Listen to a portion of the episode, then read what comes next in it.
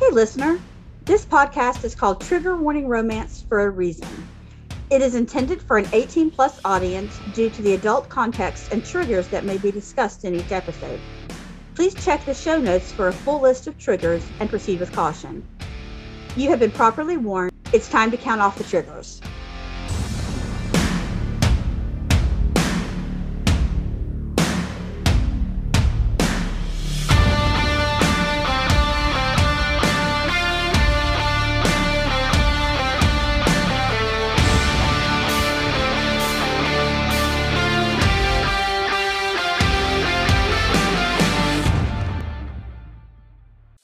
Hello, and welcome to Trigger Warning Romance, everybody. I'm Natalia. I'm Tori. And today we're going to be going over and deep diving into Greed by Brooklyn Cross. Greed is the first book in the Seven Sins series, and we are really excited to be showcasing that. Um, I was super excited for the whole series ever since I first heard it when it, that it was coming out. Fallen Angels and Demons are that's that's one of my go-tos and there just isn't enough out there. Authors, if you're listening, write more. Yeah, I really love that kind of stuff as well. Paranormal is sort of where I started off with reading in general. So, paranormal's always been a put it in my veins kind of situation. I didn't know about this series though until you told me about it, until you said, Hey, you want to read this for the podcast? I said, uh, Yeah, absolutely. You're much more into and on the the pulse of things when it comes to book things. I just kind of scroll through and find stuff. You actually know when things come out. That's because I, I have a little bit of OCD and I have to have everything organized because organization is my jam. There you um, go. And I'm probably one of the least organized people you've ever met. That's why we work so well together. Yeah. but circling back to greed, I enjoyed it. I think that I probably enjoyed it a little more than you did. Yes, we've we kind of spoke about this before. not that I didn't enjoy it. I liked it. I just I was expecting dark and it wasn't dark at all. I will say that I have read all 7 books in the series and I think I might classify maybe two of them as dark. So go into the rest of the series with that expectation. One of them is probably one of the darkest books I've, I think I can recall reading. Yeah, you said that to me. I'm very interested. I in was it. blown away, but the rest of them I didn't. You know, all of the all of the dark comes from gluttony, and most the others have a lot of taboo, but not really dark. So having that adjustment yeah. might help a little. It's just that for a fallen angel, right? That's what he was, a fallen angel. Right. And somebody who was supposed to be this big bad, one of the original sins, he was a big cinnamon roll. Please don't get me wrong and don't take offense to it. It's not a bad thing. I just wasn't expecting it. I wasn't expecting such a soft hero especially with the opening. Wasn't that opening incredible? It was badass. Yeah, I was I was for it. And then I mean, he liked to fuck a lot, which is great for a romance novel. But again, one of the things I had a problem with in this book was they didn't have sex until 73% into the book. I know. I know.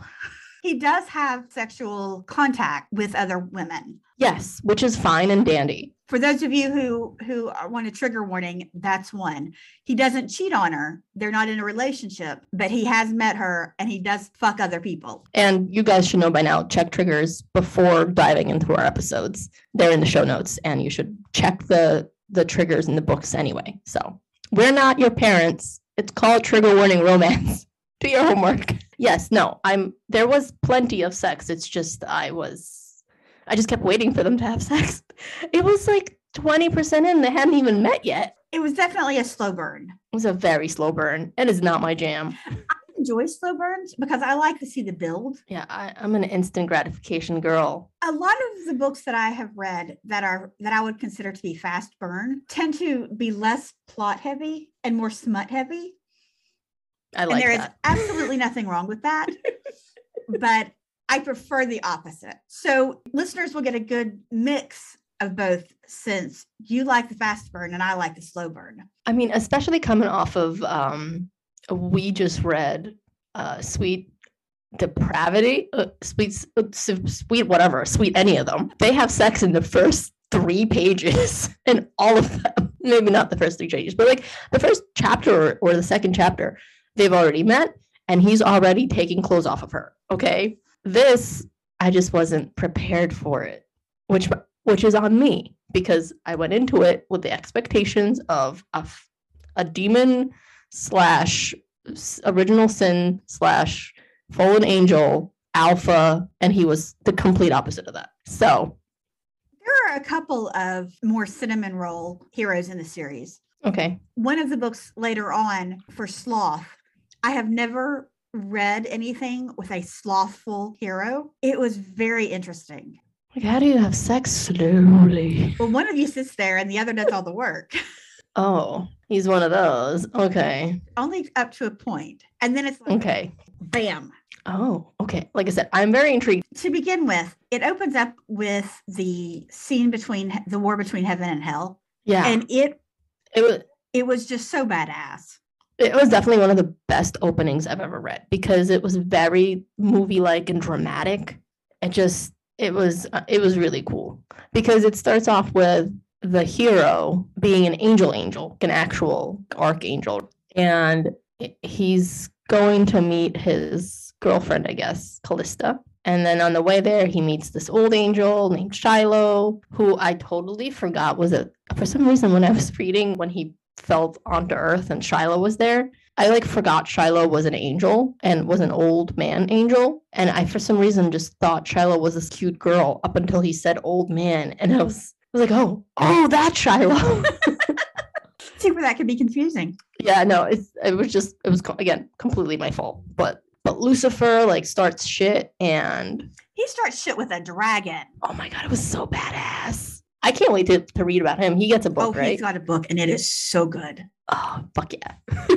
I think that I laughed harder during Lucifer's book than any other book in the series. This was funny. And all of them have good laughter moments. Anyway, please continue. You don't really find out why Maddox falls until later on in the book. He sees the fight and he tells his girlfriend, You go hide until one of us comes to tell you it's okay. And she begs him not to go. She said, This this is going to be bad. If you go, I just know something horrible is going to happen. Yeah. She almost has like a sixth sense about these kinds of things. But he says, Look, it's my job. I have to protect. I'm the, I'm an archangel. And obviously Lucifer is here to start shit. I gotta protect our people. And we don't really know what happens, but something happens.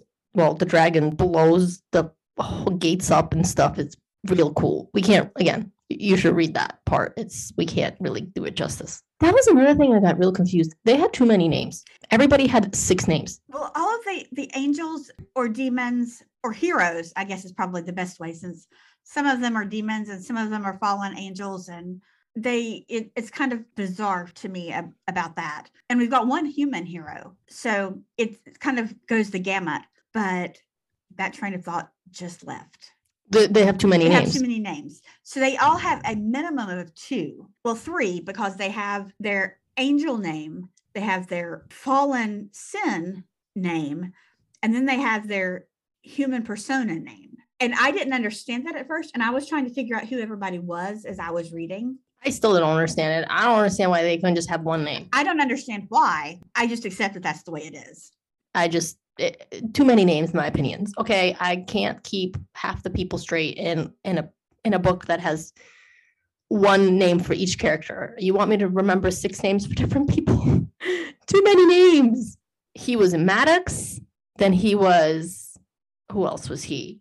He was Greed. His human name was Riker. And then they have mammon, which is another word for greed or his title. I wasn't really clear on that. Yeah, I, I wasn't either. Uh, too many names. But anyway, but we open up and he's doing some sort of businessy stuff. He's now a human slash well, not really human, but he's a fallen angel and he's got a real job.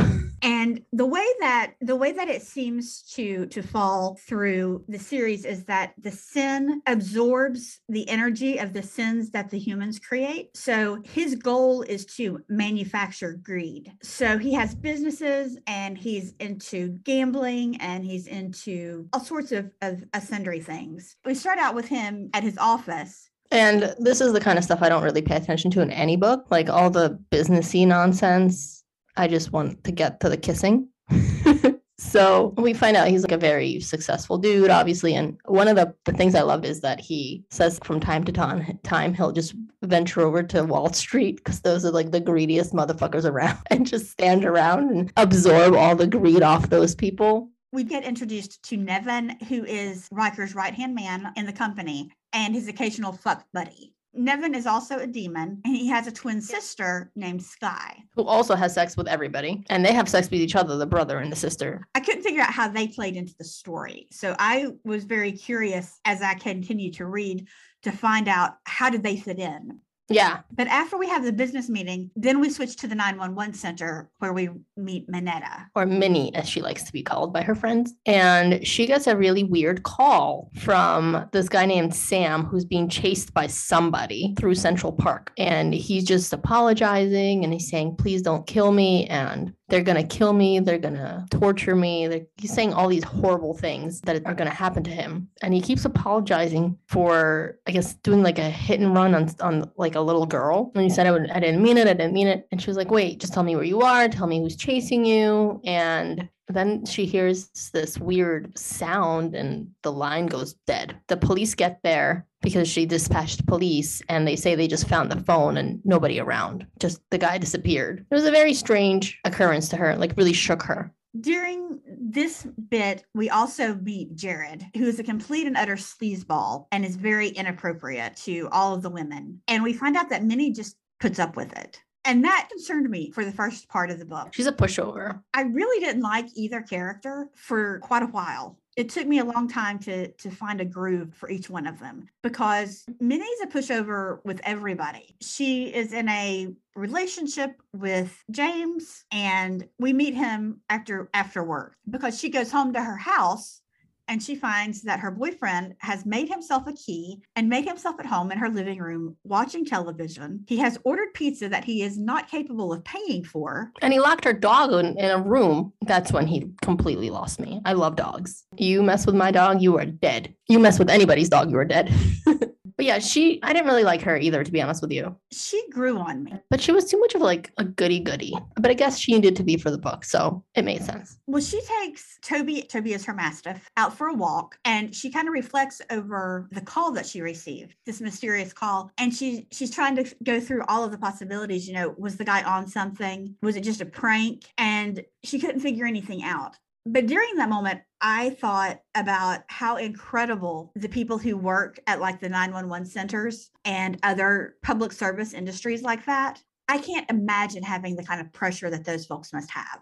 Yeah, I think that that is probably one of the most depressing jobs you'll you'll ever be able to do. I'm sure very rewarding because you get to help people, but it's just that job I would never be able to do. And uh, another kind of job I would never be able to do is be a any sort of neonatal nurse. My anxiety would just not accept either of those. Yeah, I I have two, uh, as you guys know, I have two kids. Uh, what you don't know is both my kids were born early and they were in the NICU for the first, I don't know, week, couple of weeks of their lives. And they're fine. Everything is perfectly fine. But I, I have such respect for the NICU nurses and doctors, but specifically the nurses because they're with those babies 24 hours a day and they're just incredible.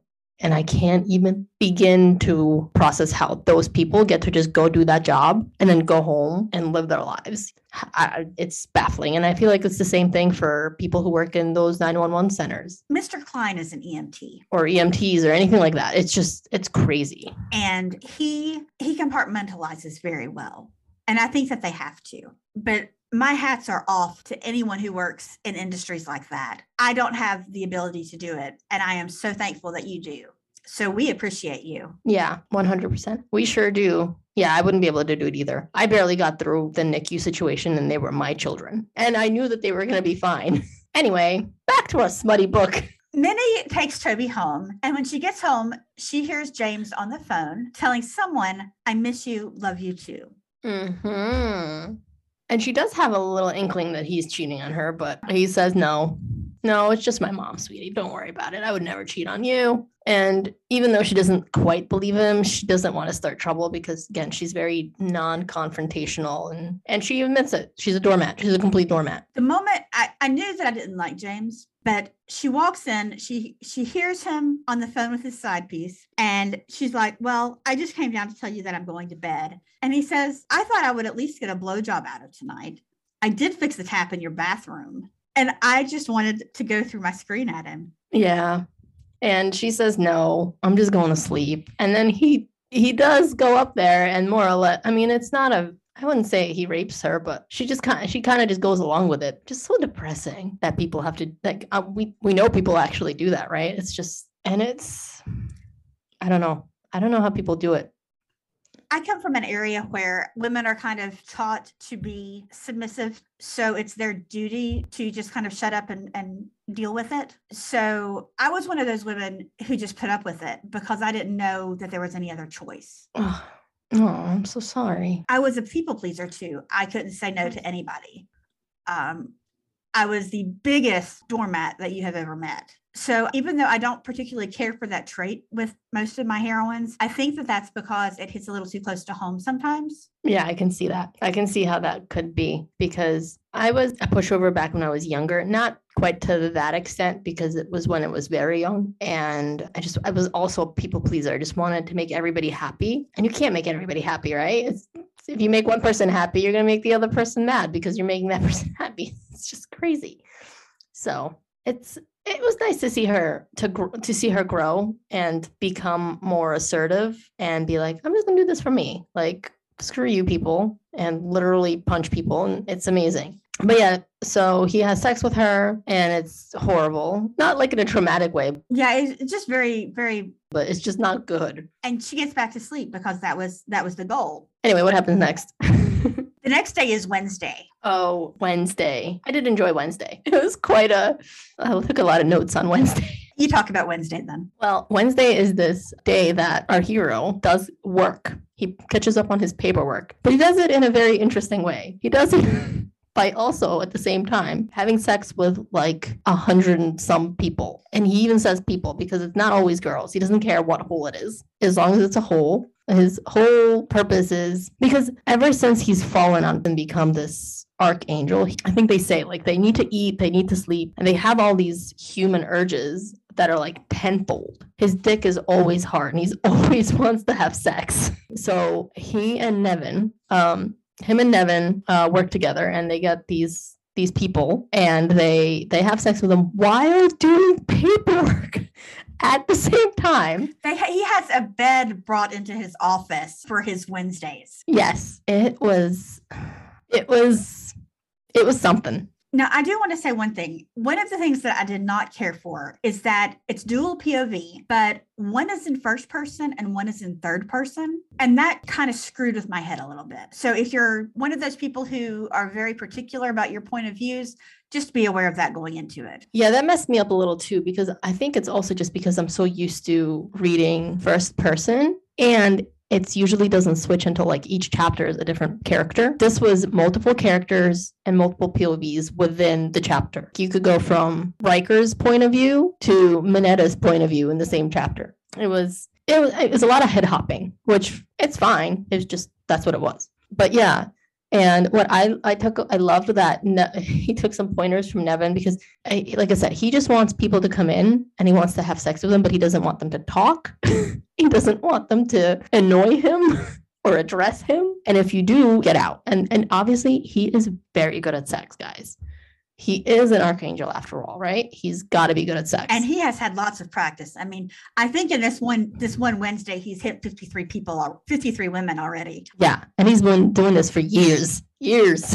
and obviously all these women are like like dying to get at him because he's just so good at sex and he gives them multiple orgasms and it's amazing. So he makes a game out of it almost. Like how many times can I make this woman come before she more or less passes out or or just can't take anymore? And there's a funny scene where this lady was talking to him too much, so he just blacklisted her from, from Wednesdays.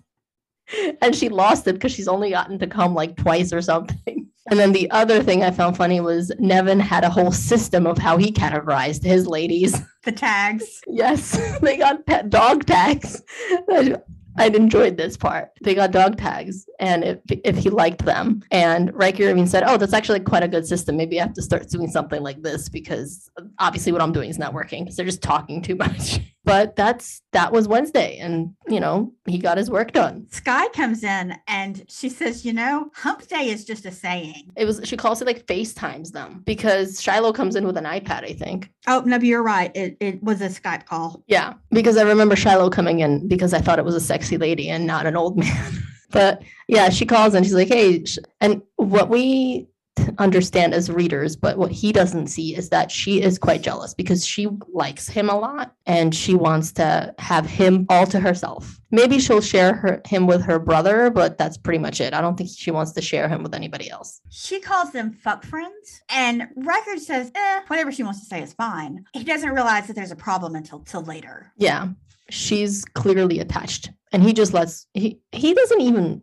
seem that into having sex with her. He just honestly doesn't seem very into having sex with any of them. I think it's more of like I said, like it's just an urge he needs to do it because he's got this human urge to fuck people. He's horny. He needs it's more of like a mechanical thing. He just needs to get it out of his system. But because he was an archangel, he apparently needs to have sex with like 80 people a day in order to get it out of his system. And then do they go to the club after that? No, he gets rid of the women and he's like, I'm done with this. And oh, yeah. And he wants to fuck Nevin. Yeah. He's like, I'm going to have sex with you now. And again, I noted that it was just a very interesting dynamic between him, Nevin, and Sky that I was kind of intrigued by. And they weren't even really fuck buddies, they were just friends who fuck occasionally. I guess. Yeah, that was interesting. I agree. Definitely an interesting but I've never read anything like that in a book. I can't think of a time I have either. I think that Brooklyn Cross is incredibly creative from the different types of demons to the imagery that she creates to the the torture scene that we have later on. I just found everything to be so creative and fresh. Yeah, and it was very well written. The everything was very well written, and I loved the the sexy stripper demon with the yes the pussy teeth of vagina. That was that was something. Something is right we can get to it later, but I like the whole like you have to make them come and satisfy them before you can have sex with them. We're back to Minnie at work and she's leaving, thinking about James and, and how she really needs to to break things off. And she's going through a crosswalk and a car comes sliding through and almost hits her. But she is pulled out of the way by this very attractive, incredible man. Yeah, my my note here was I don't know if you remember that scene from Twilight, but that's what I thought of. I did too with him crouched. Yeah, when when the car almost hits Bella and and and Edward supermans it and crumples the car because that's what happened here. And I don't know if that's what she meant to do, but it was funny and I really enjoyed it. but it's also raining and she's soaked through. Her shirt's all wet and sticky and it's like a wet t-shirt contest going on. And he notices and he's like, "Hey, like let me let me take He's like, "Please, I have my car here. Let me take you home." and he starts flirting with her and she starts flirting back because he is really cute and this is also where i got confused because i was like wait but i thought she was going to be with that other guy why why is she why is and actually when I, when this first happened because they had 15,000 names i at first thought oh is Riker also now michael yes i didn't quite understand what was happening at first it took me a little while to catch on to what michael was doing yes Yes. And once it once I understood, I was like on board and I, I understood why, but I was like, wait, is this an MFM book? But this is when uh, she starts growing a little bit more of a backbone. And she says she gives him her number and agrees to to see him again. I cackled. He asks her if she's got plans, and she explains that she's going out with a friend for dinner. And she says, she thinks I don't get out enough and that my social life is deader than an orgy night at a convent. This time she did smack herself in the forehead because she couldn't have come off any worse than she already was. Yeah, it was funny. This was a funny book. But she's excited because she's met this hot new guy. She's got plans to to get together. They're going to have coffee and maybe things are turning around for her. Yeah, and she this is when she also decides like I'm definitely going to dump James. I'm going to do it next time I see him. And then she goes home and she walks the dog and then she goes and meets Penny.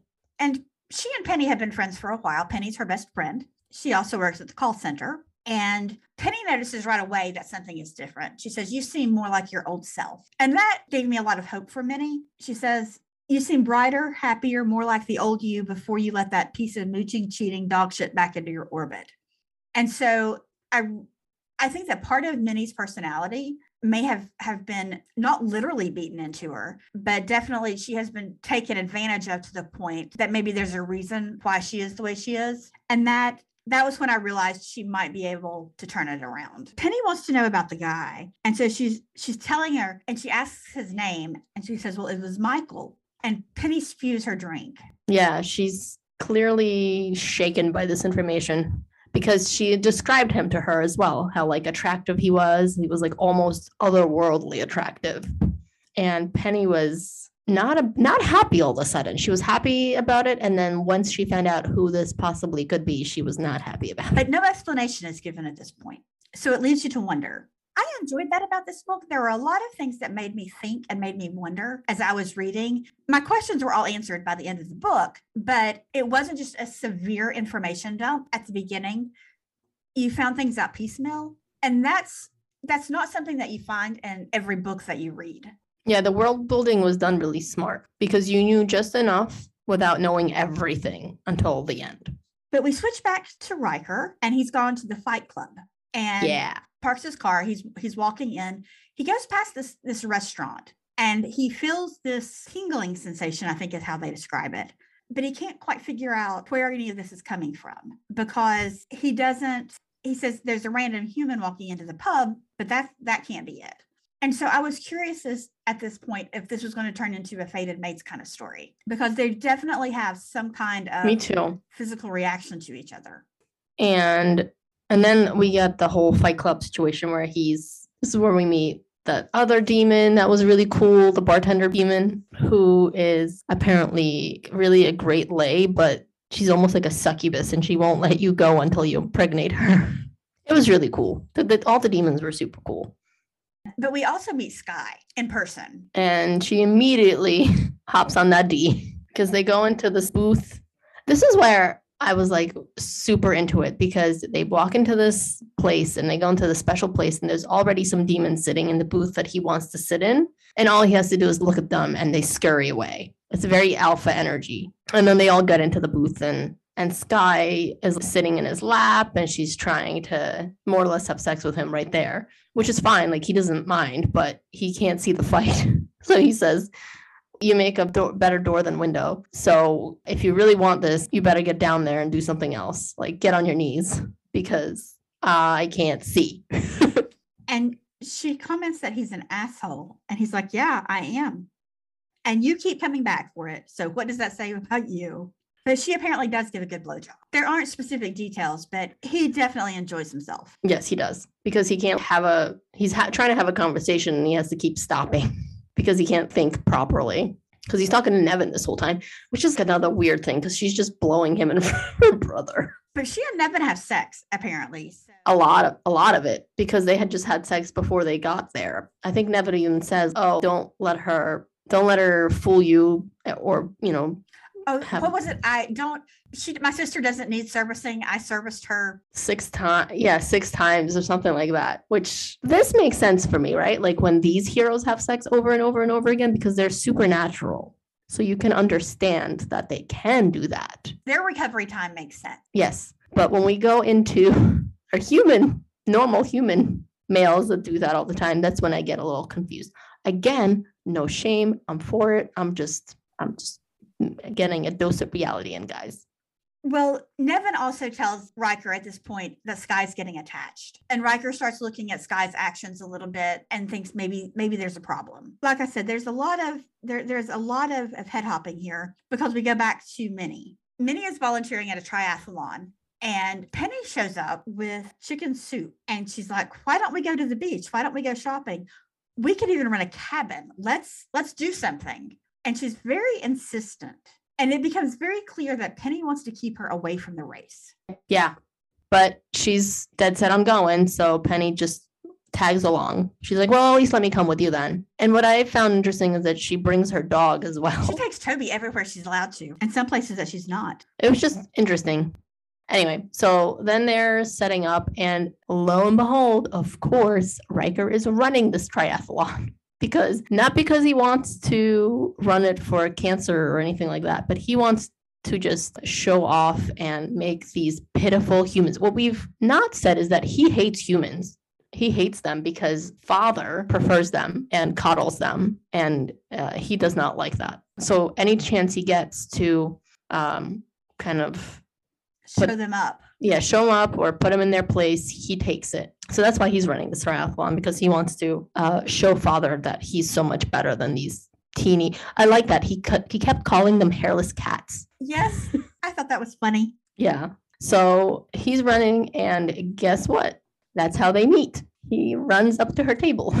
because he and again he got that weird feeling that tangly feeling when he was running and the closer he got to, her, to that table the weirder the feeling got kind of knocks into her and knocks her under the table because she's bent over, and Penny kind of oops. And unfortunately, instead of just oopsing under the table, Minnie falls completely on the other side of the table and lands at Riker's feet. And at these like super fancy, expensive sneakers. And she looks up into these amber eyes, and it is, he is the most, again, masculinist, most beautifulest, most amazingest, most attractiveness, all the things kind of person he's she's ever laid eyes on.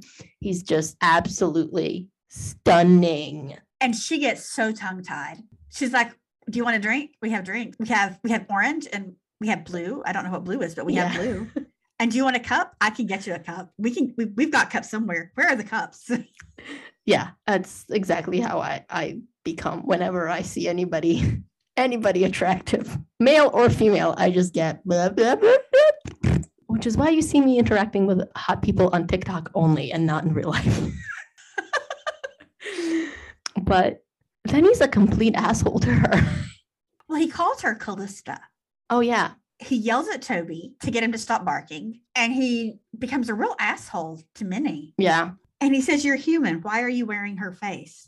And then he says, There's no greed in you. What's wrong with you? Because he, he can feel greed and all and everybody has it except for her for some reason. She doesn't have it at all. And minnie gets smart with him. She has no filter. She might be she might be a people pleaser and she might not have a lot of backbone when it comes to most people. She does not have that problem when it comes to riker. Yeah this is kind of where it turns where she's like excuse me? How how dare you talk to me that way? I have no idea who you're talking about. I am not this callista person and he says, Well, why don't you want me? Everybody wants me. Why don't you want me? And she's like, You need a better pickup line. Like, is this how you get all the ladies? And she's like, Excuse me, I'm going to go get the cups after all, because they couldn't find the cups. Penny has stepped away from the table at that point and she's just staring. And Minnie says, Did you do something to her? And he says, To Erinese, or I don't know how to say it. Why would I care what she does? No, why would I care where what it does? Oh, what it does. Yes. He doesn't even give it a pronoun. Right. That's correct. And this is when I was like, ah, so Penny is something else as well. yes. I had my suspicions, but this is where it was confirmed. but the whole experience leaves them both shaken because he's just seen the love of his life in the flesh, just in human form. And I think with different hair, because she has black hair and I think Callista had blonde hair. But otherwise, she looks exactly like Callista. And he's completely confuffled because she doesn't want him and she doesn't have any greed. And he can't stop thinking about her. And she's pissed because she's attracted to him. but he continues on with the with the race, which of course he goes on to win. Not even a fair fight, but okay. And she keeps complaining about him. She's like, he was, did you see?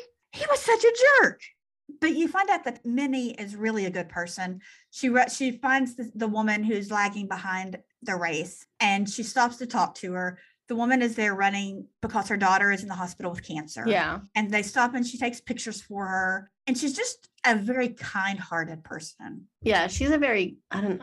There's a saying for these types of heroines. Is it a Mary Sue or something like that? When they're just perfect there's different types of categories of heroines, and I gotta look it up.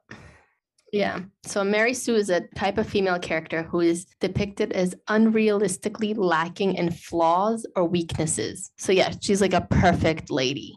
So she's a little bit of a Mary Sue because she, uh, the only flaw she would have up until the point of where she doesn't have it anymore is she's very weak-willed and she just is a pushover. But yeah, there's I mean, like I said, there's all different types of, of examples of characters. I really thought she was a very Mary Sue type of character because, like I said, like she's volunteering at triathlons. She has this very respectable, not well paying job where she's helping people whenever she can. She's very kind to everybody. She's just perfect, which no, he's the complete opposite but it makes i'm not saying this is a bad thing. She's she has to be a mary sue for this book to work. She has to be a perfect and Riker's not kind of person. No. Their relationship would not work otherwise. And the end of the book wouldn't work either. So no. it's it plays its role. But yeah he go go ahead. After the race he sends shiloh out to look for her He's like, I need you to find me this lady. It's like, I don't, the only thing I know about her is her name is Minetta. It can't be that common of a name. So go for it. And of course, he's a demon, right? At this point, or a fallen, whatever. I don't know what Shiloh is, but he's supernatural he's definitely a fallen angel, but I don't know if he would be considered a demon. I'm not sure how demons were classed because that wasn't that didn't stay consistent from book to book, or I didn't see that it stayed consistent from book to book. Sometimes the sins were just sins, and sometimes they were referred to as demons. And in one book, they're even we get into fancy peens. Ooh. Yeah. I told you you're going to like gluttony. Oh, I like a fancy peen. It, we, you've got fancy peens and all kinds of darkness. I can't wait to read gluttony and and plus there's a lot of mine. yes. Okay. Okay, let's just go that one. Let's just go that one. We'll get there. Okay. I am excited about Lust because I like Drethi's books in general. So I like her writing. I know she writes a good dark book. So I think that's the one we're reading next, right? Lust? Yes. Yeah, I'm, I'm all for that because I loved the quarantine series. Oh, so did I. I devoured those. It like inhaled all of them. I didn't read the last one because you told me not to because we're going to read it for the podcast. but the first two I I I swallowed whole in like 2 days. I loved Milo. Milo he was one of the ones that took very high on my list of book boyfriends. Put it in my vein. That is a put it in my veins book because it's non-con. It's it's very mine. He is the epitome of mine. And touch her and you'll die. It's oh, it's, it's, so, good. good. Yeah, it's so good. so good. Everybody go read Drethi's quarantine series. Now, go read it. but back to this book. Read. Uh, where were we? We're at Minnie's attack, the first attack on her. Oh, yeah. But she wakes up, her house is freezing cold and all the lights are off. And she's very confused because she looks outside and the only house on her whole block that doesn't seem to have pow- power is hers. And she feels something watching her, mm-hmm. but she can't see anything. She just sees the shadows. So she take, gets a kitchen knife and she thinks maybe it's James just playing a joke on her. But it's not James. It's not James. It's some sort of creepy demon, black, shadowy thing with glowing eyes and tentacles.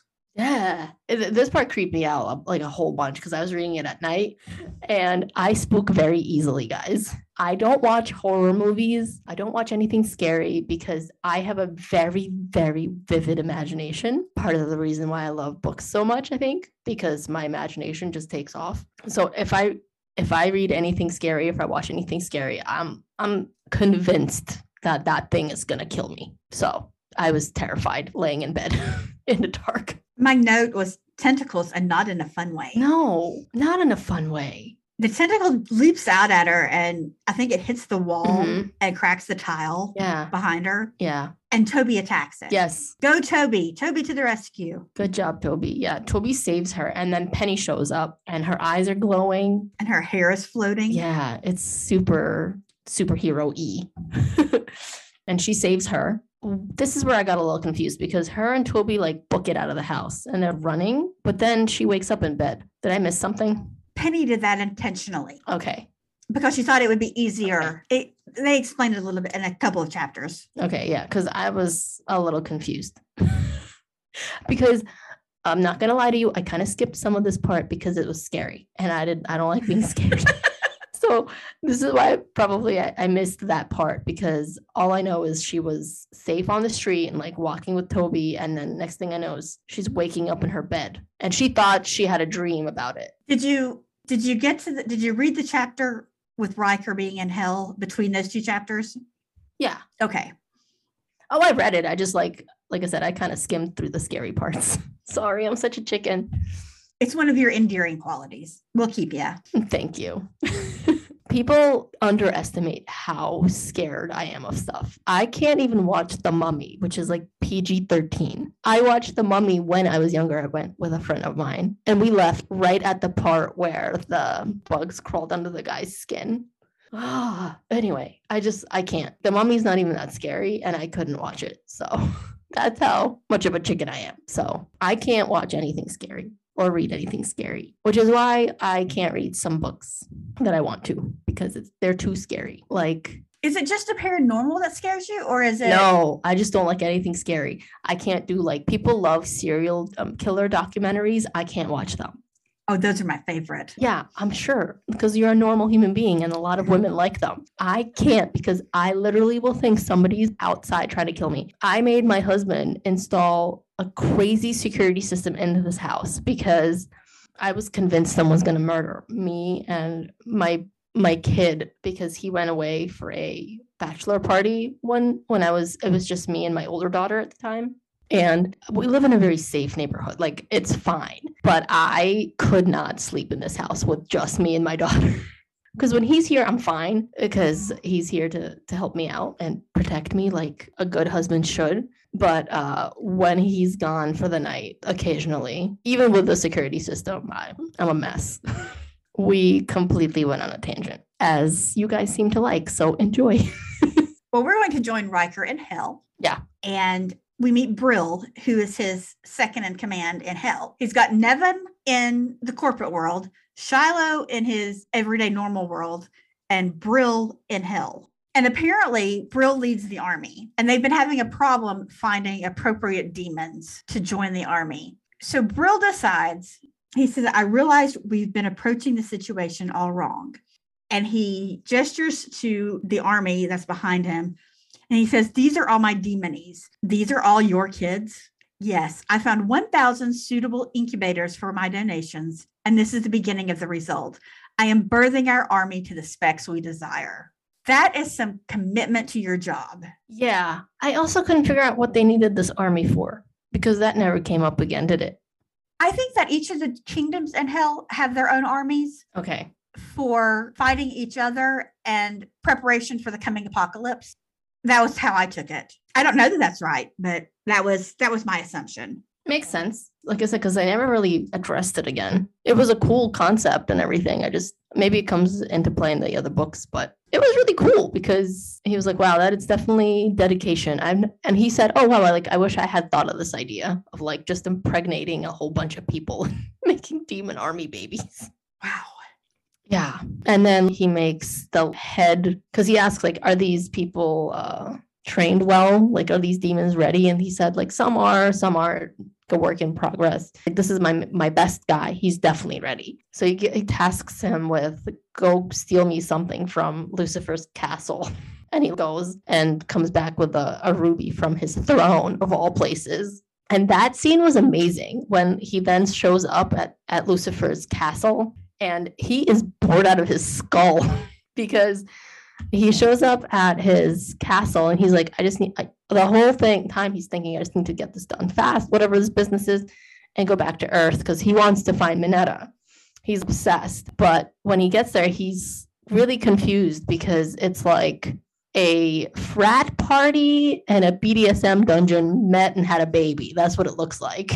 I have I actually have that when the room was set up like a frat party and a kink club that decided to have a baby with a family game night that was married to a carnival. Yeah, they had sand from some sort of hell lake brought over, and they had people playing half naked volleyball on it. And then they had a, this huge bed with a bunch of, I don't know, chains and shit. And then they had Jenga. no, the Jenga was a little later. Yeah, but it was there. It was just very entertaining. Like I said, the she wrote this perfectly because I could see it in my brain. This whole thing. I don't I don't visualize a lot when I read. I'm odd, I believe, because a lot of a lot of people that I talk to get very clear mental images. But this book, I was able to identify a lot of those images. And for someone who doesn't do that often, that was one of the draws to this for me. Yeah, it was it was very very descriptive and and you can visualize everything. And this was probably one of my favorite scenes just because of the bizarre aspect of it. It was a bonkers book, 100%. And this scene right here is what I would say made it probably the most bonkers because like i said it was like a frat party a kink club a carnival and family game night all together and but he notes that and they kept calling him lucy which was kind of weird for me it, lucy is acting kind of strange because he said, Where is the dictator, the man who would rip your head off for looking at him the wrong way? Where was the master of the underworld who planned chaos and death, happily sucking souls up as readily as hellfire whiskey in his hand? Where was the blood on the floor and the stench of death as Lucy sat in his throne and barked out orders to torture more souls? What the hell happened to that man? Always expressing his displeasure over the number of souls coming to hell over going to heaven, and the sound of demons screaming as unspeakable things were done to their bodies. And where the fuck was the hellfire pit in the middle of the room that Lucy liked to toss those in that pissed him off so that he could watch their flesh burn from the screaming bodies? He was super confused. This was not the man that he's known. And he goes through this entire description that Nat just read. And Lucifer's only comment was, So what do you think? You like what I've done with the place? Gotten some new curtains. this is where he thinks maybe he's depressed and it he's almost an empty nester that lucifer like all his he's like well he's like why did you create this all he's like well why not just because this is hell doesn't mean we can't have some fun right he's like yeah i agree and Riker, being Riker, was like, he says, So when was the last time you got laid? And Lucifer's, Oh, all the time. That's not the problem. But then he says, Well, it has actually been a little while. But it's not because I can't. It's my choice. So he was like, Is he bored? Is he depressed, maybe? Is that even possible? Can Lucifer be depressed? He didn't want to ask, but he had his suspicions, right? That something wasn't right. And for once, he he because Lucifer was like, Well, have you seen the other phone lately? You're also busy. He was definitely an empty nester. He's bored. Like all his friends left and are on Earth, and he has no one to play with. And Riker decides, well, let me cure him of his boredom and depression. And he's come up with this convoluted banana pants game. oh, I cackled over this one. This was uh, very creative. He called over a couple of lady demons and he said, Okay, here are the rules. We're going to fuck these demons. But to add to the excitement, we're going to be drinking at the same time and we're going to be playing Jenga. And to play the game, you have to pull on one of those little pieces of wood and read what it says, say or do whatever, you know, that piece of wood says. And then you have to put it on top of it. Like we know how to play Jenga, right? you just don't know how to do the rest of it. At least I don't. Not at the same time. I'm not that talented. No. This one was a new one and I I'm an avid gamer.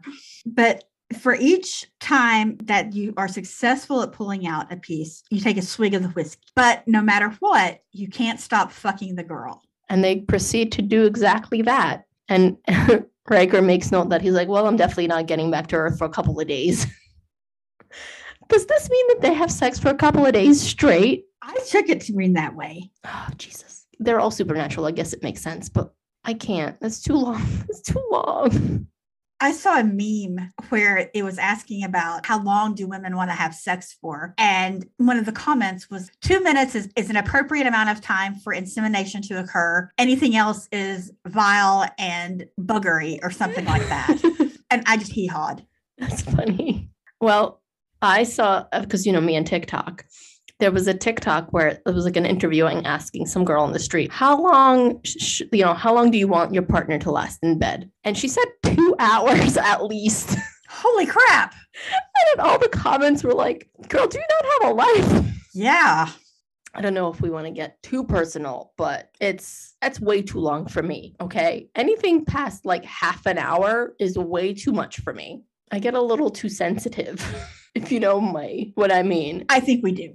And then it's just not pleasant. So, and Mr. Savage like to torture me that way. So he's a complete jerk off when it comes to that. That's good to know. I will remember that for the first time that I meet him. There you go. Yeah, he, he's an ass. He and Mr. Klein will get along great. I'm sure they will. probably come up with new ways to torture us. we should probably keep them apart. But anyway, once more, we have digressed. And Minnie wakes up in her bed at home with the sun shining and she can't figure out what the fuck just happened. She races through her house and everything is perfect. Everything looks exactly the way that it should. And she isn't sure if she's more distressed by the fact that maybe nothing actually did happen and she made it up and it's all in her mind, or maybe something actually did happen and that creature existed. But then she steps on a piece of on a sliver of wood from the door frame where one of the tentacles hit, and she realizes that even with as much as everything was cleaned up, something did actually happen, and that freaks her the fuck out. Yep, and she decides I gotta get the hell out of here asap. And she takes off for her mom's house. Meanwhile, Riker gets back to Earth and he finds out that he was only gone for a week because time moves differently in hell. But Shiloh finds Minnie. He finds her home and her mail has piled up. There's nobody there. And he says, I don't I don't know where she's gone. So Riker decides to go check it out himself at that point, I think we we switch back to Minnie and her visit with her mom. We found out about her dad who who died of cancer, and that left a very strong impression. She and her dad were really very close, so losing him was really very very hard. Yeah, and we find out her mom has severe dementia, right? Yes. Alzheimer's. Is it Alzheimer's? I think it's Alzheimer's. I believe it's Alzheimer's. Yeah, it's just not great for her in general. And then we go back to Riker, who goes to Minnie's house to tell her that it won't work between them. Yeah. somehow he has determined that she is at she she is wanting him because everybody wants him right? Yep. So he goes to his to her house and he finds james.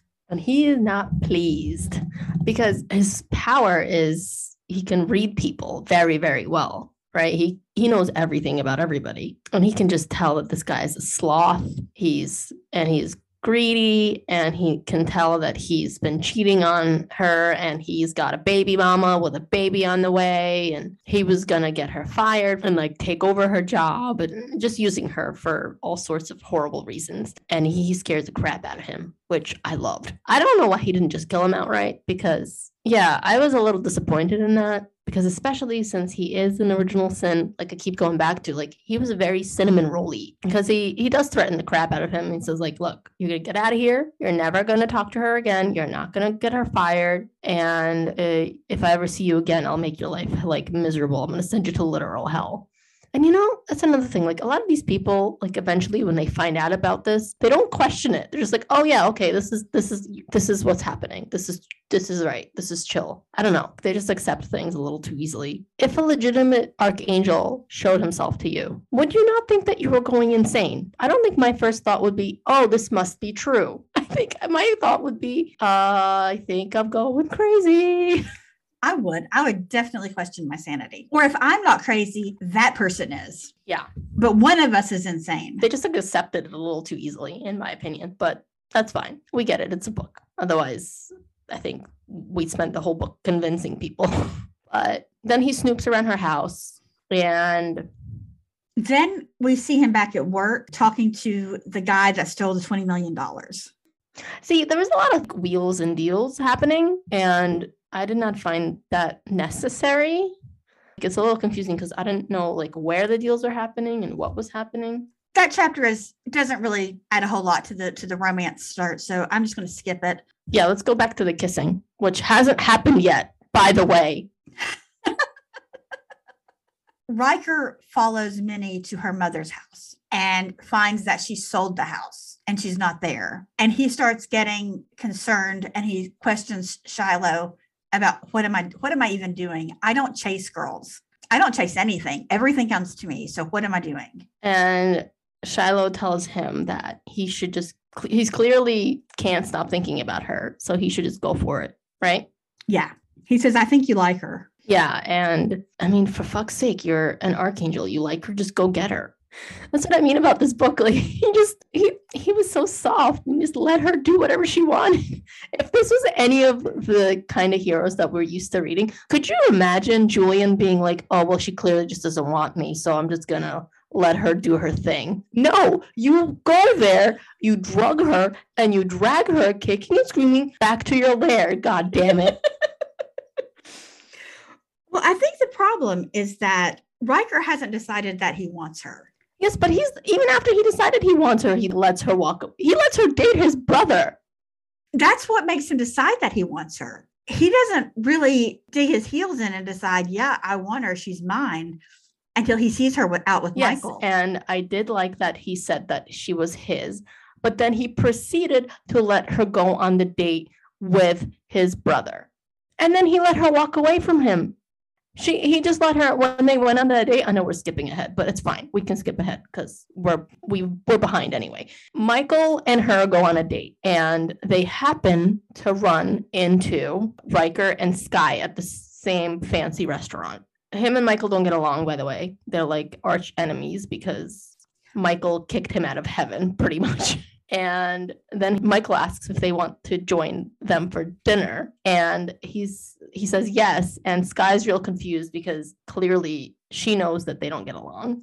And they go and sit down, and he's thinking this whole time, like, I want her, she's mine, she's mine. And then he lets her just sit there with his brother, oogling her. And then when his brother steps away conveniently, because as we know later on, his brother set this whole thing up more or less he goes to step away and then Sky goes somewhere and it's just the two of them. And then she leaves and he lets her go. He lets her go. She's she walks out of there on her human feet. And this archangel just sits there and pines. Sorry, that rant over. Well, I'm just going to, to gloss over a couple yeah, of things before that that we need to know. Minnie is worrying that she's crazy. She is afraid that she is suffering from dementia like her mom. And Penny is acting like nothing happened. And when she has coffee with Michael before the dinner date, he lets it slip that Riker's company donated something like $200,000 to the Cancer Society that the triathlon was for. So she wants to take a gift basket to Riker to say thank you. So she shows up with chocolate flowers and fruit shish kebabs. I don't know why that meant that that detail stuck in my head, but it was very clear to me. I could picture it. And she said, "I'm I'm here to give this to Riker," and they're like, "Oh, it's Wednesday. Yeah, go on up." and she notices that there's a line of women, and she thinks that's a little odd. But she goes to the receptionist, and she's like, "I just want to drop this off." Oh, we'll just go to the front of the line Tell whoever's there that you're just dropping it off because you don't want them to get mad. And then the door opens and she sees Riker fucking a woman from behind. And a bunch of half naked, no, a bunch of naked ladies stumble out of there. And he sees her see him do it. And it, and again, this is not the kind of hero that I'm used to, guys. He feels bad about it. he feels bad that she saw him in such a compromised position. She drops the basket of chocolate and whatever and the fruit and books it to the elevator. And he tries to chase after her, but there's a harem of wait ladies trying to get at him, so he does not get to her in time.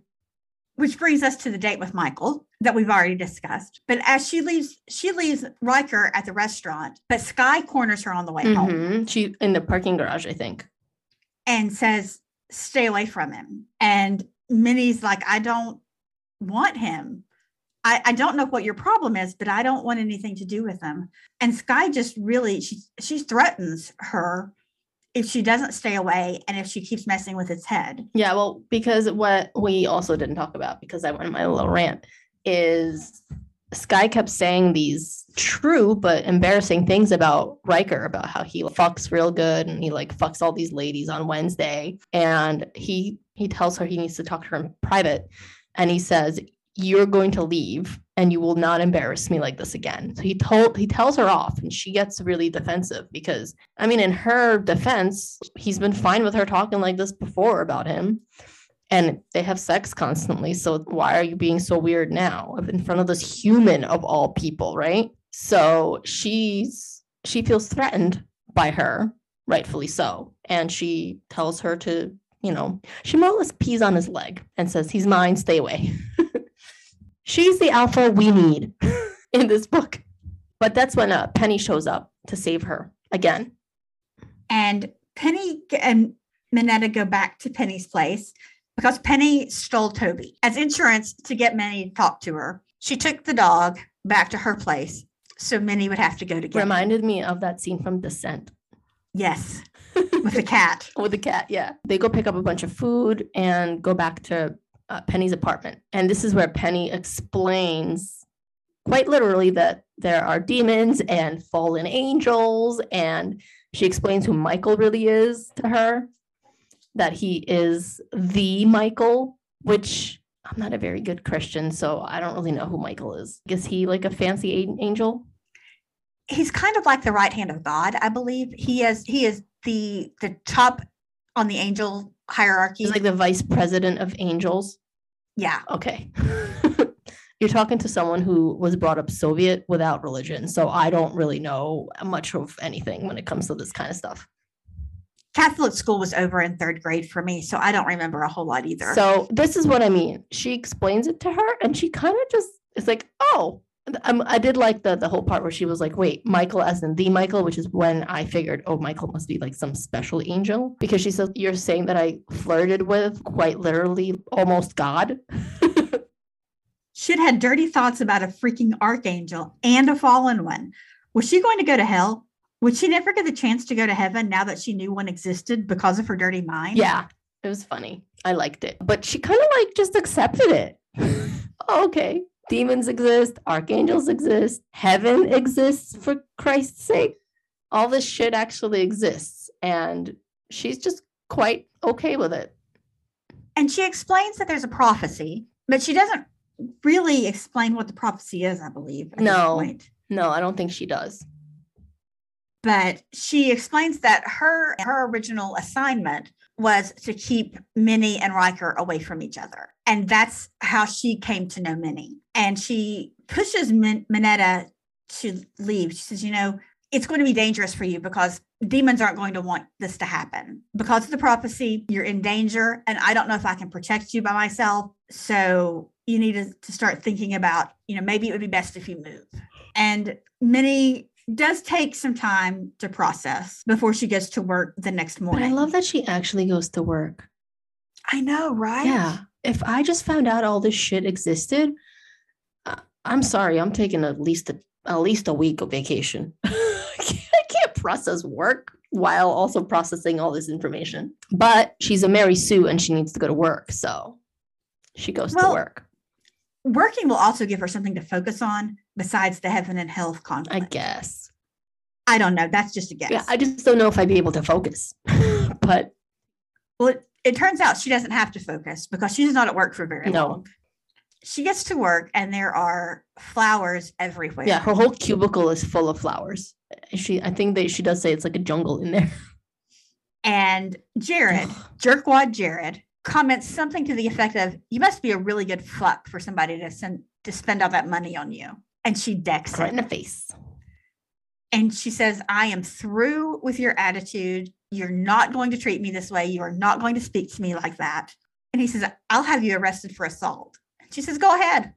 Try. Yeah, you've been sexually harassing me and everybody else in this whole freaking company. And everybody just saw what you said to me and what you have been saying and doing to me. So go ahead. And then then she does get arrested. before she's arrested, we cut scene to Riker, who is acting like a 12 year old. Oh, yes. This was funny. He's like, Should I call her? Do you think she got them? What do I, what should I do? She, I mean, she should at least have texted me, right? Maybe she hasn't seen them. Maybe I should call her. I don't know if I should call her. Do you think I should call her? Shiloh, do you think? Surely, Shiloh. And Shiloh is just like, I, I don't know, but she's at yeah, work. Maybe she's working because she's at work. She's not like you. She's actually working. And so Riker calls. He calls 911 and says, transfer me to Minetta Johnson. Which was hysterical. And they do. they actually do transfer him. Well, they, they tell him no at first. And he he pulls out the, the name card. I am Riker whatever his last name was. He said, I sent the flowers, and if you don't transfer me to her, I am going to make your life hell. You won't work anywhere else. yeah, but I do love that they actually transfer him to her. And he asks if she got the flowers, and she says, Yes, thank you. They're now in their, I don't know, something like now their rightful homes. I'm sure they, because what she did was she sent them all to a hospital. she didn't want to keep them. So she literally sent them all to patients at a hospital who don't have family to visit them. You look confused. I have a note, but I don't know what it's in regards to. It just says, What game is Michael playing? But I don't remember Michael being involved in this conversation at all. So I'm just going to pretend I didn't write that. Yeah, sounds good. Yeah, I don't think Michael had anything to do with this yet. But Minnie gets arrested at this point. Jared is indeed pressing assault charges. And so there are two police officers there to take her down to the station, and she gets suspended from her job. The guy says, I can't have someone who's violent working here. Yep. So you're out of luck. And the officers take her to the car and they drive off. But she does say, please tell Penny because she needs to take care of my dog for me. Yes, that's right. So and then they they do take her to the station, but not quite because dun dun dun, they're not actually cops. They're demons in disguise. They're demons, and they're going to do a big murder on her. And Minnie, poor innocent Minnie, she says, You can let me go. I'll stay away from him. And what I like was Minnie is not perfect. She does have a moment of pettiness where she blames Riker for this. She says, My life has gone to hell ever since I fell at his feet. I wish I had never met yep. him. And it was nice to see that she was human because I think that was the first bad thought that she's ever had about him. Yeah. Well, she actually hasn't really had any good thoughts about him. Well, do you blame no, her? Not at all. But she keeps her head and they let her go in like a field. Yeah. And say run. They have this this whole chase scene. Yeah. And it's not sexy chase scene. Not the kind I like. Mm-mm, no, this this chase scene did not do it for me. no, it's like she's literally running for her life because they're going to murder her. They're not going to murder her with orgasms. And once again, Penny comes to save her, and she says, "Like run, I can, you know, try and stop them." And she, she does run, but then she looks back, and Michael is holding Penny by the throat and also fighting off the other demon at the same time. He's being all super I don't know how do you how do you say like super hero e. That'll work. But Minnie tells him all. Yeah, she comes, she turns back to him and is like, put down my friend, you asshole. Oh, but we we missed the part where maybe this is why Michael's game came to you because um, after Riker hung up with Minnie, he's like, I can't believe she cut me off. I can't believe she doesn't want to date me. I can't believe Michael turned her against me. And Michael showed up at his office and he said, uh, she's cut me off too, Dan. That's right. That's probably where, where the Michael came yeah. earlier. Anyway, so then Michael shows up and she's clearly pissed at Michael as well because she was pissed at him before, but now she's extra pissed at him because he's hurting her friend who saved her life multiple, multiple times. And Michael is kind of a cunt. Yeah, he's an ass. For an angel, he's kind of an ass. I mean, he comments about the fact that her shirt is wet again, and he laughs at her, and she threatens him. She says, "Let my friend go. Drop her, or you're going to have to deal with yeah. and Penny is just gobsmacked at the idea that this human is talking to Michael that way. And Michael even tells her, he says, I like this side of you, fiery. But they do have the conversation where Michael makes Penny tell the truth about how she came to be friends with Minnie. And it was not exactly as Penny had originally described, because Penny originally took the assignment to kill Minnie in exchange for her being able to become mortal so that she could die and be forgiven and then get back into heaven. And the reason that she was supposed to kill Minnie was because there's a prophecy that if the seven sins fall in love with a human, the apocalypse would be averted. So, in order to bring about the apocalypse, which is what the, the demons in hell are trying to accomplish, the sins can't find their human counterpart. So, they tell her, like, you either stop the apocalypse from happening by dating Riker or you don't, and the apocalypse will happen. no pressure. Yeah. And of course, she starts dating him because A, it's a romance novel. We need them to date. And B, she is a very good person. So, of course, if she can save millions of people and literally stop the apocalypse from happening, she will. And Minnie clarifies what Michael has been doing. So, in case we as readers don't figure it out, she says, So, what you're doing is you're goading your brother into dating me. And he says, Yeah, pretty much. But maybe I just want him yeah. to be happy. So, he does throw that in. And then he brings Minnie's dead father into things. And my note is I like that the good guy isn't pure good, even if he's an archangel. Because in order to get Minnie to do what he wants, he says, What would your father want you to do? What would your father say? Which was just a low blow. I think I liked Michael more than I liked Riker. I can kind of see that. Michael is definitely far more interesting because he has all of these machinations and he's like a spider just wait until you to, till you get to him and, and later on in the in the series. But while Minnie is running from demons, Riker has been taken back to hell, where he finds that the guy in charge of his casino has built a new arena and is bringing humans down to hell to sacrifice them to zombie sharks. Yeah, that was quite a scene. And the whole point of why this is so extra bad is because if they die down there, their soul just stays in purgatory. It doesn't get to heaven or hell. It's just forever in purgatory because they died in hell. And he gets really pissed because the girl, one of the girls that was brought down to hell, was really reminiscent of Minnie to him. Like she looked like her. And he more or less yelled at his this guy and said like, "Oh, well, a you're never doing this again," and then he did he did murder him. no, he, he didn't. Him? He threw him in for the shark to eat. Then he cuts him out of the shark and says, "Get rid of these oh. abominations." Ah. And by the way, you have lost all of your authority. Okay, I see in my brain he just murdered him, but okay, cool. I like your way too. because he asks him, "How did that feel?" But then his bat sense goes off, and he feels that Minnie is in danger, so he hightails it back to yep. Earth. And he gets back and he's like, Shiloh, Shiloh, I need to, I need to find her. Like, I feel like she's in danger. And Shiloh tells him, you actually have a visitor. So he's like, what kind of visitor? Is like the kind that you're looking for.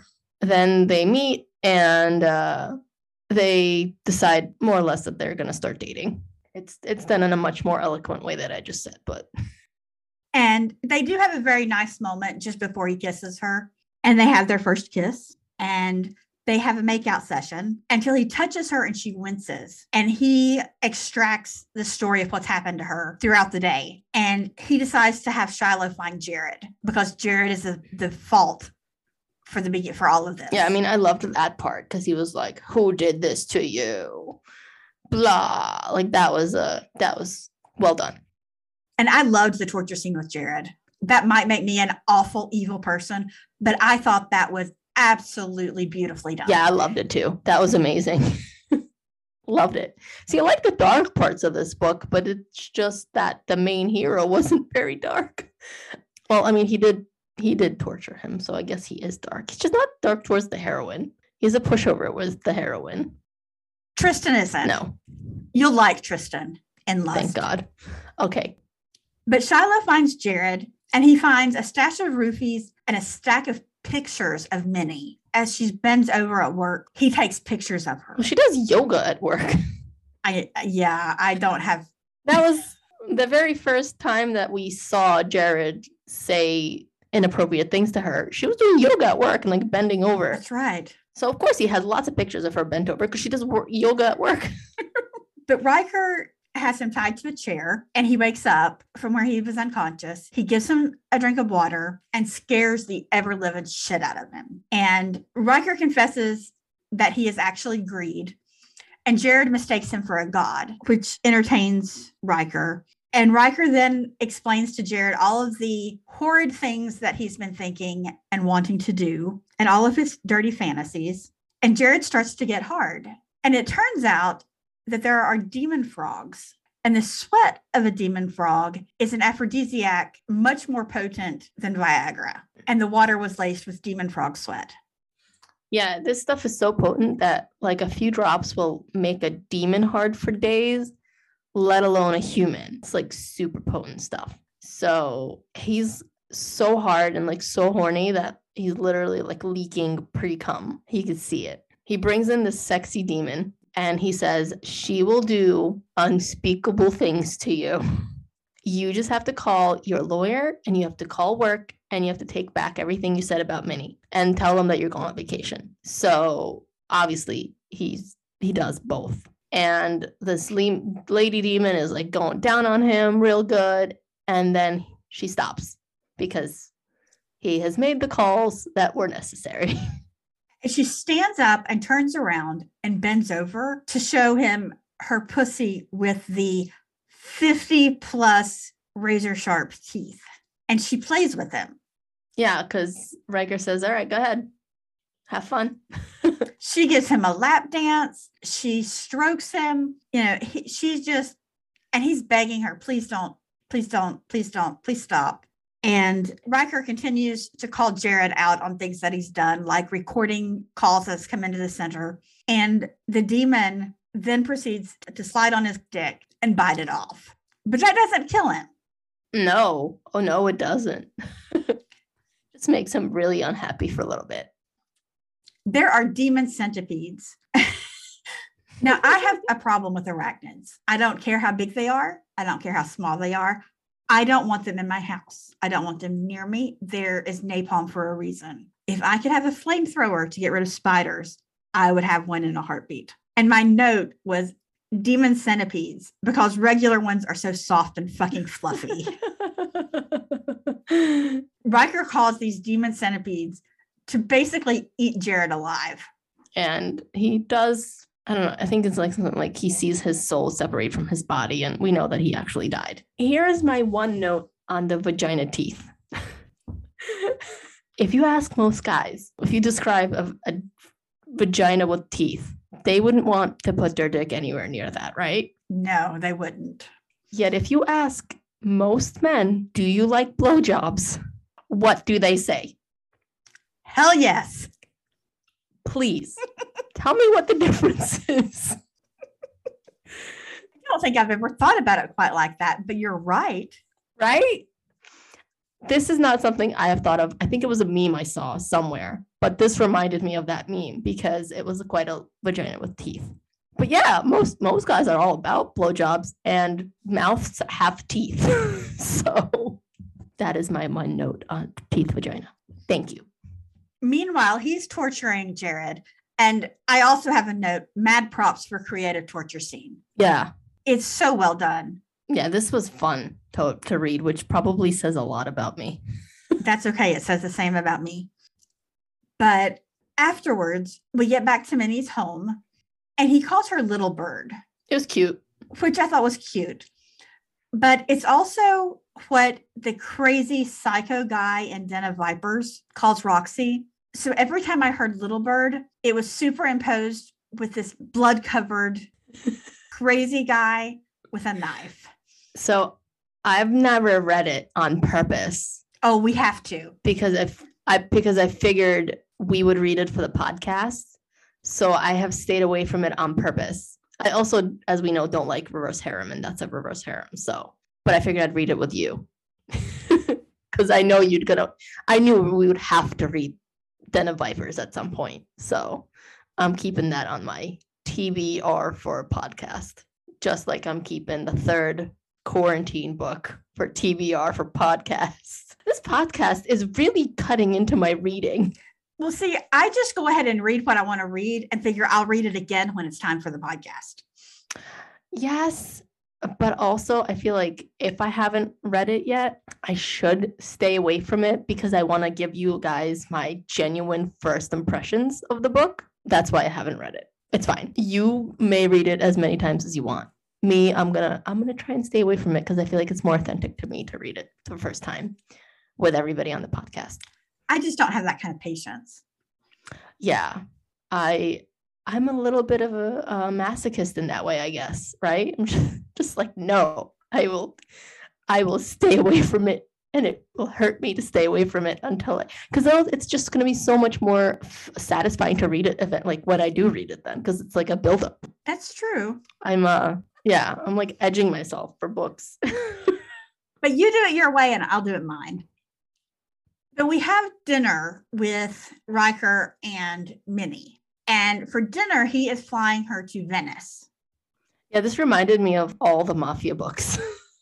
Didn't it though? Yeah, 100%. I was for it. Because he has his private jet and a private chef on board.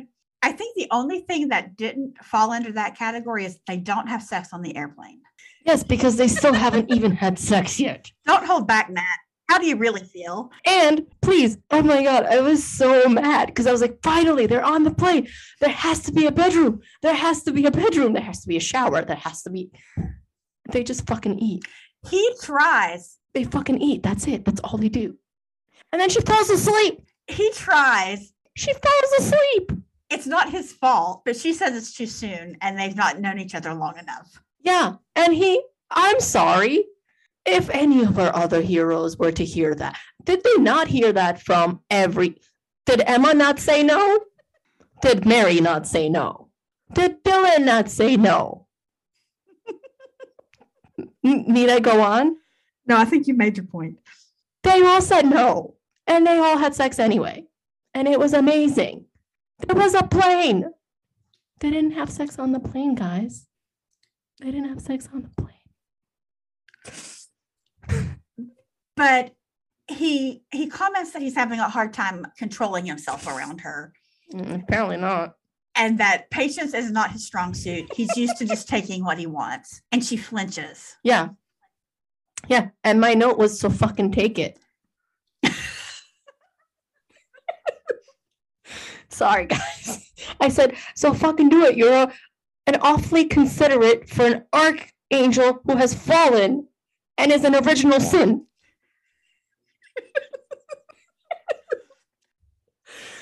Oh my god. Well, he he goes alpha here mm-hmm. because he says, "Who hurt you?" And he takes it very personally that someone has very obviously hurt Minnie in the past, and he wants to know who, and he wants to know when, and he wants to know how but he doesn't force it out of her. No. She says, We'll talk about it later. I just don't have the mental ability to do it right now. And fucking agrees to it. Please don't take this the wrong way, Brooklyn. I really liked your book. Okay. I just was. If you listen to our previous episodes, you know why I'm reacting this way. Again, I really liked the book. I just, you're a fucking archangel. You know what? You know what everybody else would have done. You know what of uh, Dimitri would have done. Well, maybe, just maybe, Riker is better and above all of that because he was an archangel. We haven't gotten to why he's fallen yet. No, we haven't. So maybe he is still secretly a good guy. Yeah. Okay. Fine. Fine. You win. Love it. I win so rarely. But they get to Venice and they have dinner. And they don't have sex. And they don't have sex. but after dinner, he takes her back to this villa and she is floored by how much space there is and how expensive everything is and the original paintings. And he starts getting frustrated with her because why does everything have to come down to how much it cost? Why can't she just accept that he wants to spend his money on her and let him spend his money as he chooses. Because she's a heroine of a romance novel. That's how we're supposed to act. Okay. But they have a little bit of a tiff, and then Minnie goes to bed alone. And the demon who keeps the house goes to Riker to offer him a blowjob. And he says no. We're 70% in, there's still no sex. I'm not keeping track or anything. but he feels guilty and that's why he says no. And he doesn't understand it. He's confused by the fact that he's not just accepting the fact that Leanna's there and can get him off. And instead, he's in the shower jacking off like four times in the shower until he can't stand any longer. And he just doesn't know what to do with himself. I can tell you what he could do, but he's not going to do it. Then the next day, he avoids Minnie. They do a couple of touristy things, but for the most part, he buries himself in work. Yeah, because he got blue balls. And Minnie takes it personally. You know, she, she thinks to herself, why can't I be more like Leanne? Why do I have to push his buttons? And then she has a moment of clarity and she's like, no, he needs to like me for who I am. And I am not that person. And he just has to deal with it. But he's obviously avoiding me and he's leaving the ball in my court. So it's up to me to make the next move.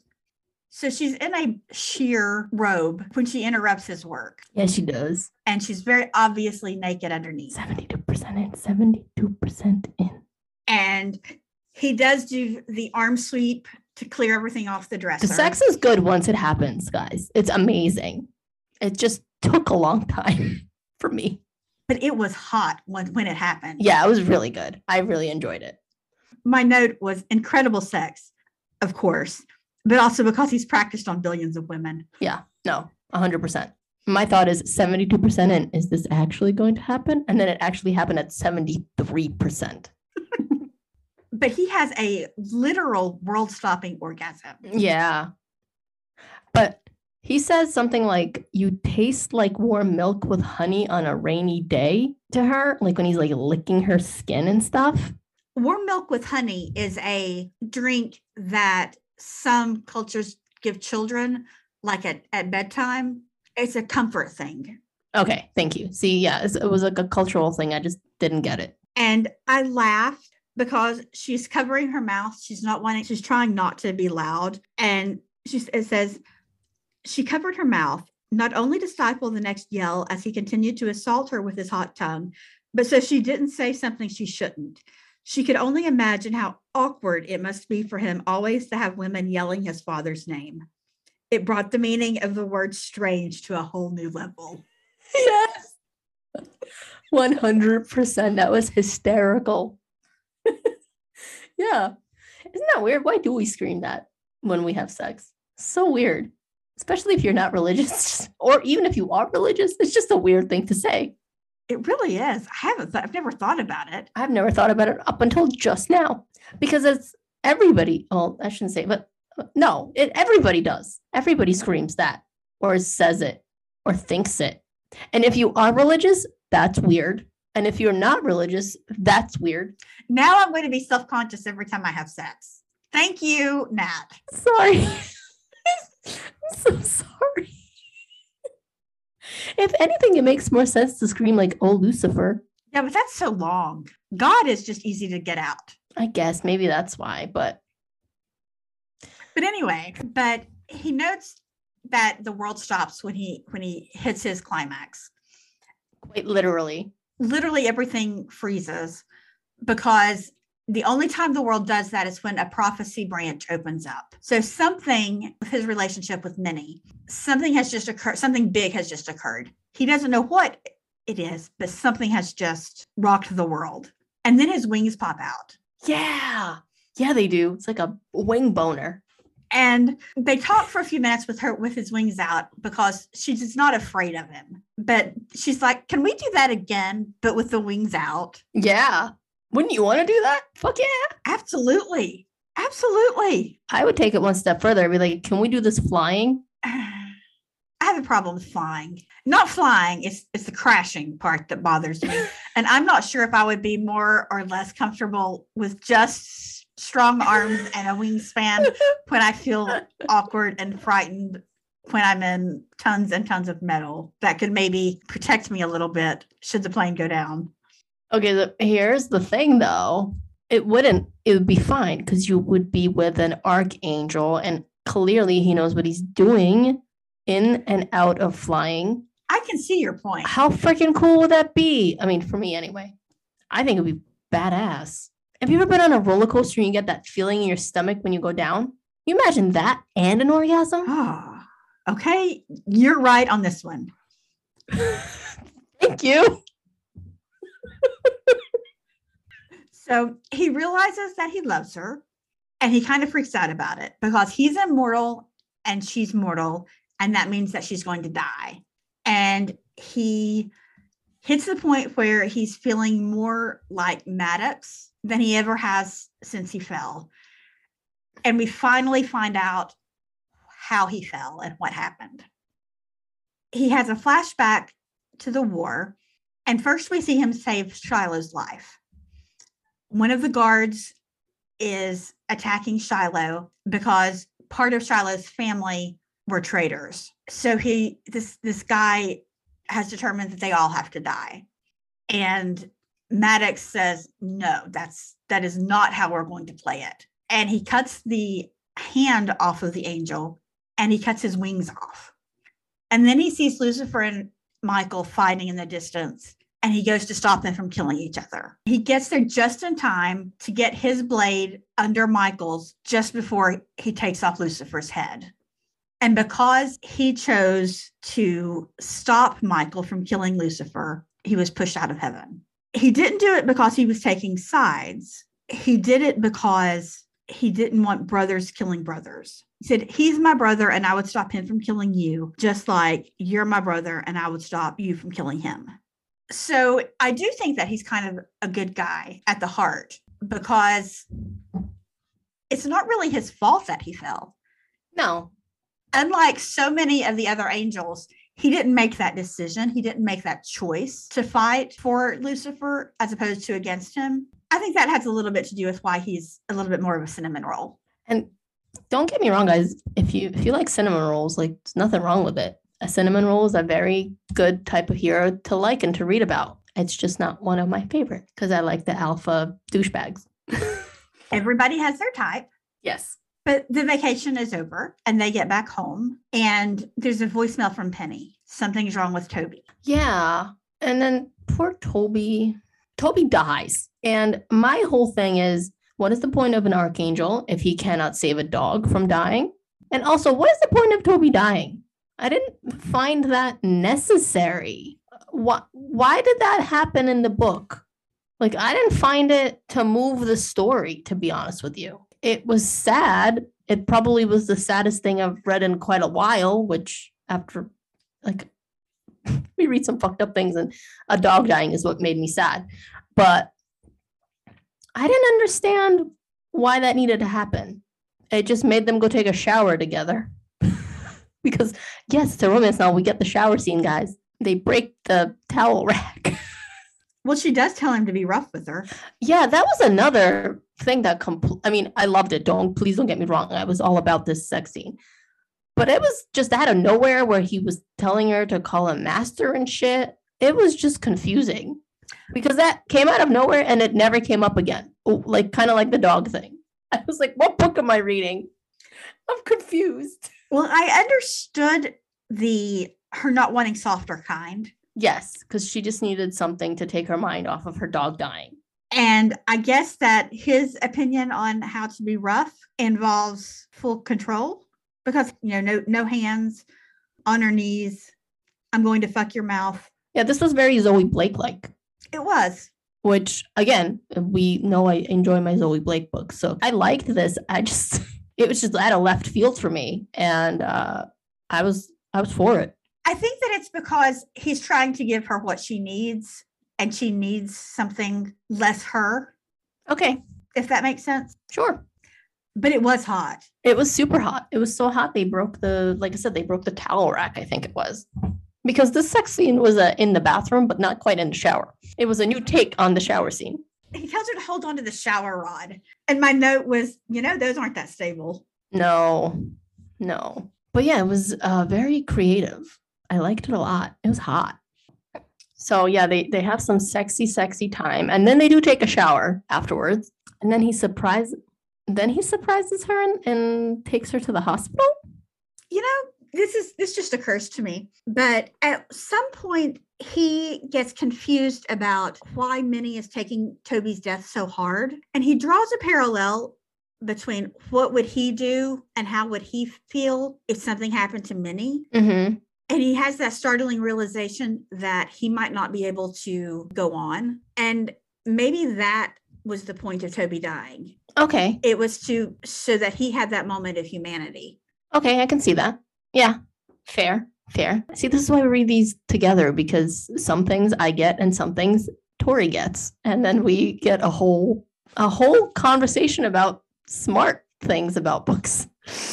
Um, and why they happen because I completely missed that. So then he takes her several days. She she mourns for several days, and then he takes her to the hospital. Yeah, and he because he, he knows that her father died of cancer, and it was really hard for her that he surprised her with more or less opening this whole cancer wing in the hospital with all the money he had in memory of her father. And she was obviously very taken with that.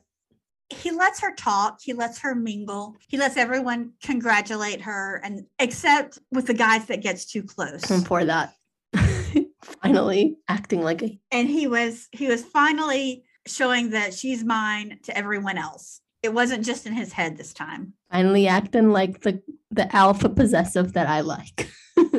and he tells her to wait that he'll get the car. And my note was, ah, here's the trouble. Yep. because some girl comes over to her and she starts crying or something. Yeah. She sees a, I think it was a little girl crying in the shadows. And being the Mary Sue that she is, she has to go see what's what's and I've got my Star Wars quote here or my well it's it's quoted wrong but it's where it's from. It was don't luke it's a trap because when minnie gets there the child is not a child but the child is a demon. And sky's behind it because she told her to stay away from riker and she did not and sky's pissed right? I think it was sky. I think so she hears a loud noise and there's blinding light and it doesn't say what happened but i'm assuming that that Riker has, has dispatched the demon. That's what i'm going to assume has happened. Then he takes her flying. He grabs her and he takes to the sky and she kind of flips out on him. I mean i'd be for it but we already went through that so. And he says you're my little bird my raven haired beauty of hope. Oh, yeah, because she says, Why you keep calling me little bird? And he said, I'll tell before that at some point and he says i'll eventually i'll tell you and that's why he calls her little bird and after this we get the story of what happened to minnie she glosses over the details but she does give riker the names and he explains that he that those people are now marked and that means when they die, if they've been a particularly terrible person, they just go straight to hell. They don't go through the whole intake process. And sometimes they're really, really, really bad people get hellhounds chased after them before they die, which brings Minnie back to Sam at the very beginning of our book. She says, I think I heard that. Yeah. I think what happens is Sky is at his apartment, right, with Nevin, and they're like, they showered or something. And then Minnie comes to visit, and Sky opens the door and, like, clearly looks like she had sex and then she lies to Riker about it because he questions, he says, Did I hear somebody at the door? And she says, No. Yeah, and she's in a really great mood. My note was, He's going to make her wish he just killed her, and I want to see it. But he does figure it out eventually, and he says, Let me make sure I understand this in its entirety. Menede came over last night, and you answered the door in nothing but Nevin's shirt, wet hair, from just being fucked and having a shower. Yes. Did you tell her that you were here with me? No, I swear I didn't say anything like that. She must have drawn her own conclusion because Minnie booked it out of there because she thought that Sky and, and was cheating on her. That Riker was cheating on her with Sky. Yeah, sorry. Yeah, that put her in danger again because the only reason demons aren't really attacking Minnie is because she's being protected by Riker. And if she runs away from him, there is no Riker to save her. So he basically banishes her. He tells Nevin, get her out of my sight. I don't want to ever see her again. Yep. Stay away from me. I never want to see you again. The only reason I'm not sending you to hell where you belong is because of the woman you chased off. Meneda would not want me to kill you. Isn't that fucking irony for you?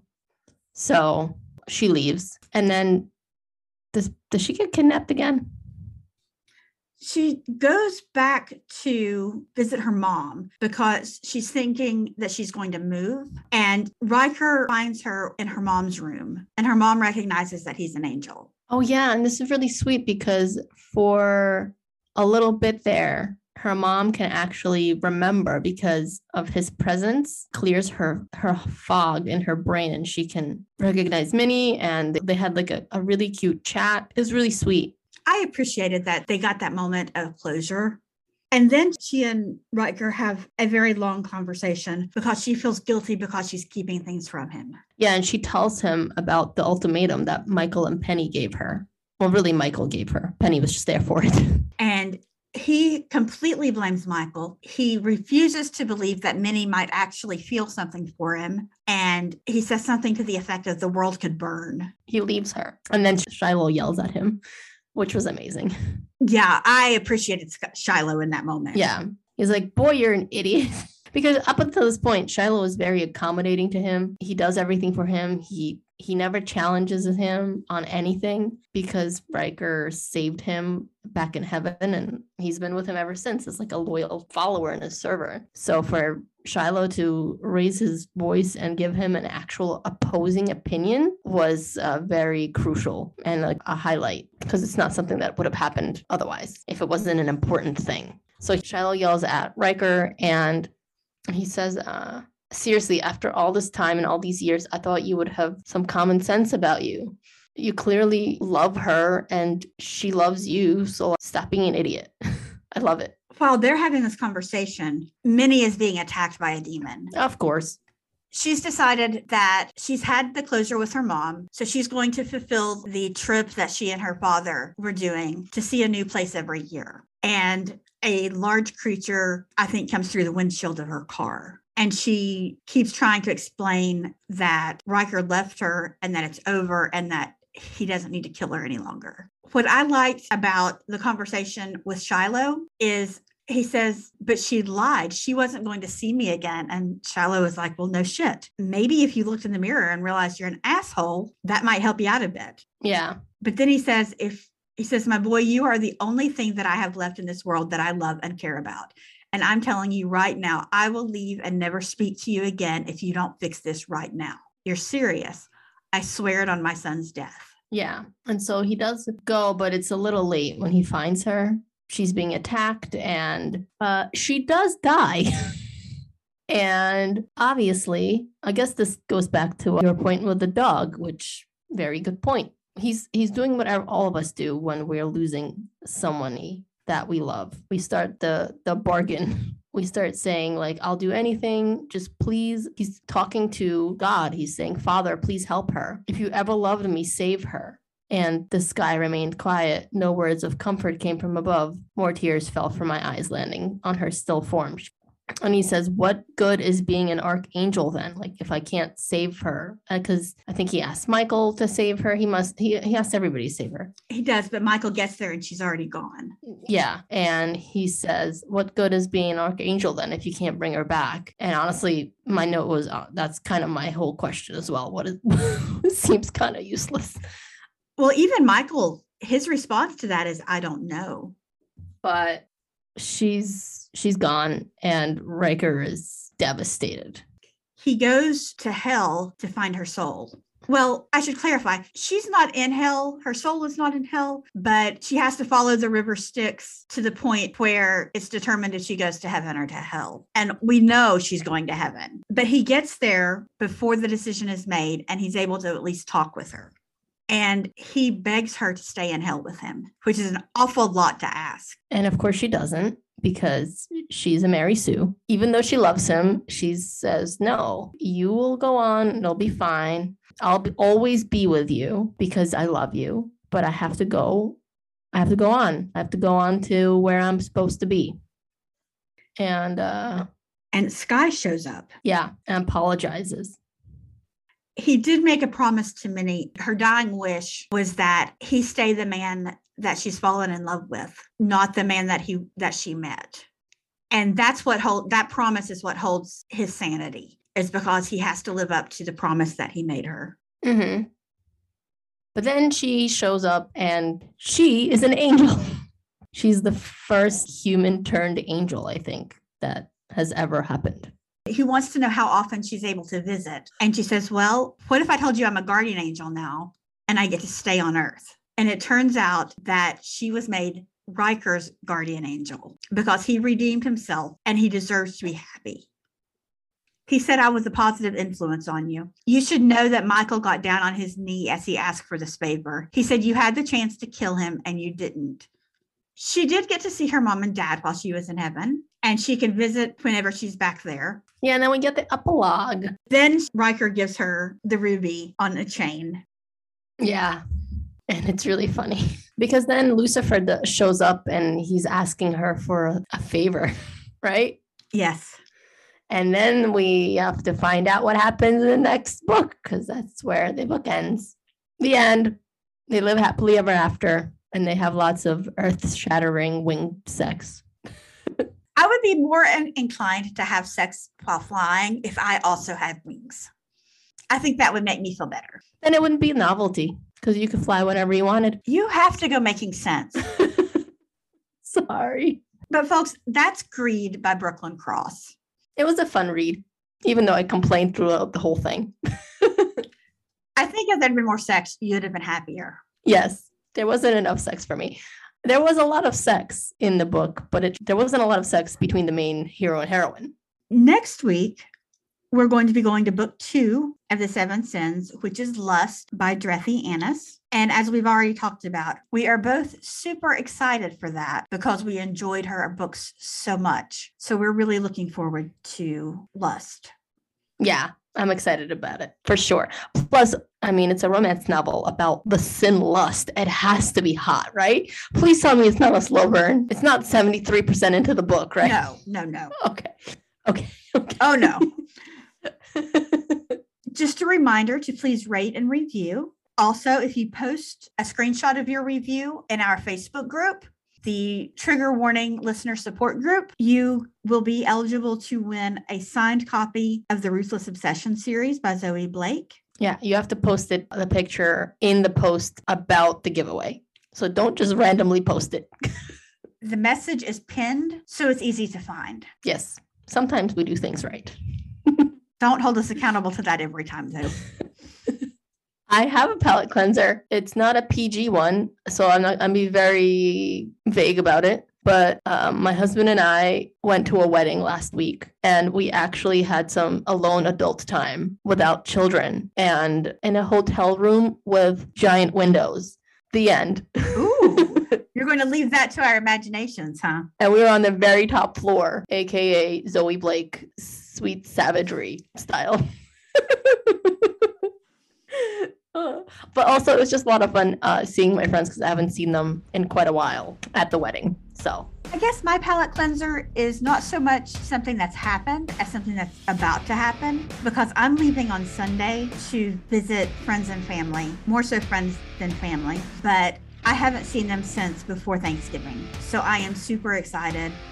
My niece is nine. She's in a little league tournament, and I'm going to be there to to cheer her on. And I am I can't wait. Oh, it's gonna be so much fun. That's great. Anyway, thanks for listening, everybody. Please follow us on our social medias. We are at Trigger Warning Romance on tri- uh, on pretty much everything: Facebook, Instagram, and TikTok. And we will see you next time when we read Lust. Take care. Have a great week, everybody.